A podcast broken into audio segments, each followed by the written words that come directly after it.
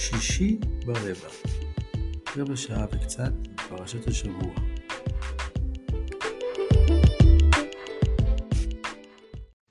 שלום לכולם, שלום לכולם.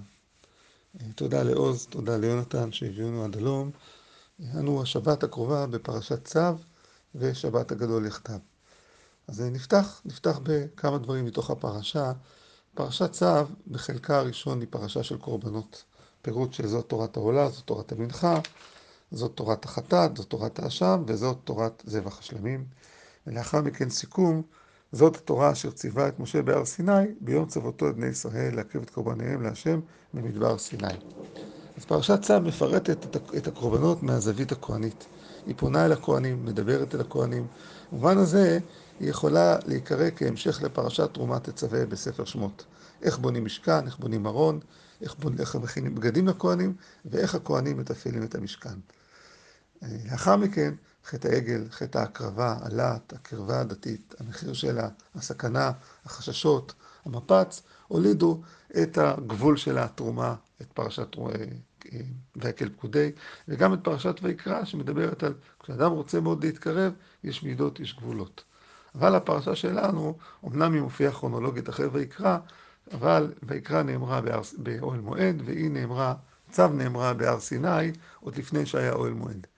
אז במובן הזה הפרשה פה היא קודמת בעצם לסיפור, לסיפור הרצון לקרבה של העם, אבל היא כן, היא כן מתעסקת בנושא דומה, והוא התפקיד של הכהנים, המקום של הכהנים.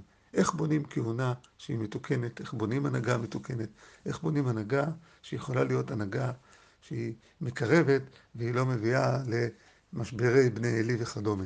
אז משהו מזה כתוב כבר בתחילת הפרשה. פרשת צו מתארת את קורבן, פותחת בקורבן העולה. קורבן העולה הוא קודש הקודשים, הוא הקורבן הראשון בחשיבותו. בכלל, סדר הקורבנות בפרשת צו הוא לא לפי אה, אותו סדר של פרשת ויקרא, אלא הוא לפי סדר הקדושה. הקדוש ביותר, מה שניתן לגמרי להשם, איתו מתחילים, ולכן מתחילים בעולה, עוברים לאחר מכן למנחות, ואז חטאות והאשמות שרק הכהנים אוכלים מהם, ורק לאחר מכן, אחרון חביב הוא זבח השלמים, שהוא בעצם גם לציבור, גם לאדם שמביא את הקורבן. במובן הזה, סדר הקדושה הוא נמדד לפי מי, מי מקבל את הקורבן. קורבן שכולו כליל להשם, הוא קורבן שמכונה כתור קודש קודשים, אסור לנו לגעת ולאכול ממנו. וכאן בתיאור של קורבן העולה יש משהו מאוד מפתיע בתיאור הפסוקים. היינו מצפים שהתורה תתאר יותר פרטים על תהליך ההכנה של הקורבן, על השחיטה, על הסמיכה, על ההובלה שלו, משהו שקורה שם. ואילו התורה פותחת, מדלגת על תורת ההפעלה של הקורבן. היא לא אומרת מה עושים איתו, אלא את העולה שמים על המזבח כל הלילה, אבל מה עושים לפני, היא לא מונה. אז מה היא כן מספרת לנו? היא מספרת לנו את, את תהליך מאוד מאוד חשוב שקורה בתוך קורבן העולה בקודש הקודשים. ולבש הכהן מדובד ומכנסי בד ילבש על בשרו, והרים את הדשן אשר תאכל האש את העולה על המזבח, ושמו אצל המזבח. פשט את בגדיו ולבש בגדים אחרים והוציא את הדשן אל מחוץ למחנה אל מקום טהור. יש לנו כאן שני תהליכים שקורים לפסולת שנמצאת על המזבח, כן, בעקבות הקורבנות. ועל שני התהליכים האלה התורה דווקא מרחיבה, מתארת, כן, הכהן, מה, מה הכהן לובש? קודם כל, הוא לובש מדובד, מכנסי בד, מרים את הדשן, ואחרי זה הוא פושט את בגדיו ולובש בגדים אחרים כדי להוציא את הדשן אל מחוץ למחנה, אל מקום טהור. כבר ירושלמי, בשבת, פרק העשירי, מביא ממרה בשם רבי לוי. אמר רבי לוי, כתיב ולבש הכהן מדובד והרים את הדשן ללמדך שאין גדולה בפלטין של מלך. כן, יש, הכהן בעצם הוא לא אמור להיות דמות אליטיסטית שמתעסקת רק בקודש הקודשים, בדבר הגבוה, אלא, אלא התורה מספרת לנו שהכהן, חלק מתפקידו, במקביל לקורבן הכי גבוה, תפקיד האדם בקורבן הכי גבוה, זה להיות גם אחראי על הוצאת הפסולת, וכך הגבוה והנמוך יכולים להיפגש באותה סיטואציה. אפשר אולי אפילו לדייק עוד קצת בפסוקים. אולי זה מעט שונה מדברי רבי לוי, אבל, אבל זה נוגע לאותו רעיון. כשהתורה כתבה, ולבש הכהן מידו בד, מכסה בד, כדי להרים את הדשן, היא תיארה ביטוי מאוד מעניין, מידו בד. מידו בד זה ביטוי שמופיע לנו בעוד מקום, בספר שמואל ב', פרק כ', לגבי מרד שבע בן בכרי. שמה יואב, שר צבא דוד, מגיע חגור מידו, שמואל ב' כ"ח. חגור מידו לבושו, לבוש הכוונה, והכוונה היא שם שהוא לבוש בבגדים מאוד מותאמים, בגדים שהם מאפשרים לו לנוע. הייתי קורא לזה במונחים הצבאיים של היום, הוא עלה על בגדי ב'. ואז התורה אומרת לנו, כשהכהן לובש בגדי ב', להרים את הדשן על המזבח, אבל לאחר מכן, כשהוא צריך להוציא את הדשן החוצה, כשהוא צריך להוציא את הדשן אל מחוץ למק... למשכן, למשכן, פשט את בגדיו ולבש בגדים אחרים, וכאן הבגדים האחרים הם כבר בגדים חגיגיים. הם כבר בגדים שהם לא רק בגדי ב', אלא כאן הוא לובש מדי א'. ויש כאן לימוד מאוד גדול, כשאתה מתעסק בקודש הקודשים, כשאתה מתעסק בגבוה ביותר, כשאדם חווה את אותו כהן, מנהיג, הוא יכול בנקל להרגיש מורא מעם, להרגיש אחר, להרגיש שונה. כן, יהיה לנו קשה לדמיין את המנהיג הגדול, מגיע, ניגש לשירותים, מנקה אותם, שוטף כלים, מדיח דברים. הציפייה שלנו מהאדם הגדול זה שיהיה תמיד במקום הגדול והגבוה, אבל, אבל החשש של בני עלי הוא תמיד יכול להיות, אה, אה, לערוב לאדם שעוסק בגבוה ובקודש. כן, איך, איך אפשר להיות עם ידיים נקיות? אז התשובה של המקרא היא, היא דווקא ביכולת ללכלך את הידיים, דווקא ביכולת לנקות. וזה מזכיר לי סיפור מאוד יפה על הרבי מללוב, ששמעתי לפני הרבה שנים, שחי בירושלים, שלפני לפני המלחמות. היה לו בית מדרש, ובחוץ לבית מדרש היה לו שירותים. אה, כנהוג באותה תקופה שהשירותים היו מחוץ לבית. שירותים זה מילה עדינה, יותר מכרעות, בור כזה גדול, בור ספיגה. והרבי מנלוב מאוד רצה שהשירותים יהיה פתוח. אנשים הולכים ברחוב, אנשים הולכים בעיר העתיקה, פתאום אדם צריך לשירותים, והנה יהיה לו מקום. אבל הגבאים שלו התלוננו שהמקום אה, מסריח, מלוכלך, צריך לנקות אותו. אמר להם הרבי, אני אדאג שאל תדאגו, בואו תעשו ניסיון. באמת הסכימו לעשות את ניסיון, ובסוף שבוע הגיעו, או כל יום הגיעו הגבאים וראו שהמקום נקי להפליא, מסודר, מצוחצח, והשאירו את זה פתוח. אחרי איזושהי תקופה, מגיע אחד הגבאים למכרעות אה, נעולות, פותח, דופק, מנסה לפתוח, לא מצליח. ואז בסוף הוא נכנס דרך החלון והוא רואה את הרבה. הוא רואה את הרבה אה, מנקה את השירותים בכבודו ובעצמו. כל ידיו היו ספוגות בצואה, כולו מלוכלך, כי מחאות של אז זה לא מחאות של היום, והוא מנקה. ואמר לו רבי ואוסיס דוס, מה אתה עושה?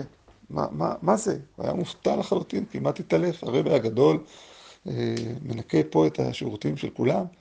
ואז אמר, הרים הרבי את היד שלו למעלה, את שני הידיים שלו למעלה, ואפשר לדמיין את הידיים המלוכלכות אה, אולי אפילו נוטפות לצורך ה... ואומרים את הידיים למעלה ואומר, דוד המלך אמר בתהילים, נקי כפיים ובר לבב. דוד המלך זוג דונטיילים, לא נגיד את זה בעברית, נקי כפיים ובר לבב. ואז הוא אומר את היד ואומר, נקי כפיים זה זה, ומרים את הידיים המלוכלכות.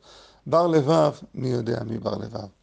אז הסיפור המדהים הזה, שמתאר את הרבי, מרים ידיים כה מטונפות ואומר, זה נקי כפיים, הוא גם עולה פה מהפרשה שלנו, הוא גם עולה מכאן. החלפת הבגדים מהבגדים הזולים, המותאמים, מדי ב' למדי א' בהוצאת הפסולת, באה ללמד את הכהנים שאפשר להיתקע בתפקיד. אפשר לחשוב שמגיע לי, אפשר לחשוב שאני בעל ערך.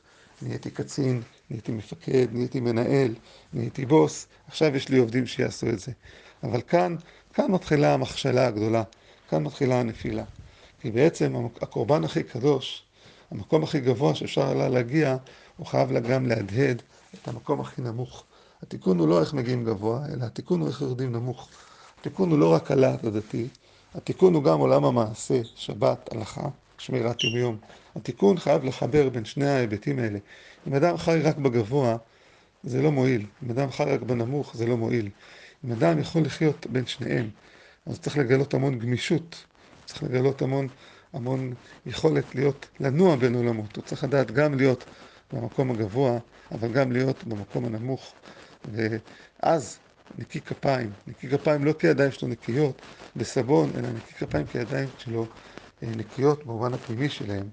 אה, ולכן הכהן, כשהתורה באה לתאר לנו את עבודת הקודש הקודשים של העולה, היא מתארת את תפקיד הכהן אה, דווקא להוציא את הפסולת, והלוואי הלוואי שנוכל להיות אה, אנשים אה, גבישים, שיודעים שרוחניות היא לא רק להט והיא לא רק אה, דבקות והיא לא רק חוויה, אלא גם יורדת, יורדת בסוף לעולם המעשה, לפסולת, לעבודה עם החיים, לעבודה עם המציאות. ובעצם לי יצויר שהיינו צריכים לעשות את זה, אז אני חושב שהרבה הרבה מעולמנו היה יכול להתרווח בזכות כהנים, מנהיגים, ממסדים, כן, שיכולים גם ללבוש את בגדי הכבוד שלהם ואת הבגדים היפים שלהם, דווקא כשהם מוצאים את הפסולת, ולא רק כשהם עובדים עם קודש קודשים, עם הגבוה, אלא להבין שהנמוך, הנמוך גם הוא יכול להתגלות כגבוה. הרעיון הזה מביא אותנו גם קצת לשבת הגדול. שבת הגדול שלפני פסח, ישנם כמה הסברים לביטוי שבת הגדול. יש אומרים שזה שבת שהגדול בה דורש, ולכן זה לשון זכר. יש אומרים שזה שבת שהדרשות בה ארוכות, ויש גם את האזכור של יציאת מצרים שקורית בעצם בליל ט"ו, בט"ו בבוקר. וחמישה ימים קודם לכן, בי' בניסן, עם ישראל מצווה לקחת שא ולהכניס אותו לבית בעשור לחודש הזה. הכנסת השא לבתים, או הגידול של השא בבית, נועד, יש לו כל מיני סיבות, חלקם זה סמלים של מצרים וכולי, אבל סיבה נוספת היא, היא בעצם להתחיל להרגיל את האנשים לנדודים. כשאדם ב-DNA שלו, אבות אבותיו היו רועי צאן, והוא תקוע בעבדות במצרים, הוא לא חווה את ההליכה במרחבים שיש לו רועי צאן, את הנדידים. והנה כשהוא פתאום צריך לגדל שא בבית שלו, והוא צריך להסתובב איתו וללכת איתו, אז הוא פתאום משהו, משהו ב-DNA הפנימי של הנדודים מתחיל להתעורר. זה כמו שאנחנו בימינו נארגן בכניסה לבית את האוהלים, את הציוד, את השקי שינה, את הפקל קפה, כבר ההתארגנות על התיקים, נעליים, כבר מעוררת בנו את התחושה של, של אוקיי, מתחילים לזוז, ואז נפתח איזה טונה ונשב על הרצפה בכניסה. זאת אומרת, יש כאן מסמנים שכבר מובילים בנו את הידיעה שיש כאן התחלה של תנועה.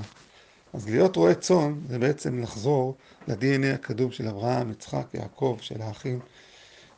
ועוד במצרים, תועבת מצרים, רועי צאן, כמו שהוזכר בספר בראשית, בשיח בין יוסף לבין פרעה על האחים, שרוצים שיוסף שלח אותם לארץ גושן. היכולת לחזור ל... ל... להיות רועה צאן היא בעצם התנועה הראשונית של יציאת מצרים. יציאת מצרים היא לא מתחילה ברגע היציאה. השינויים של האדם מתחילים הרבה רגעים לפני, בנכונות שלו לנוע, בנכונות שלו לזוז עוד קודם. וכאן הנכונות של עם ישראל לקחת צאן לבית שלהם, היא הולידה בהם גם, שלא במודע עדיין, את, ה... את ההבנה שהם הולכים לצאת ממצרים.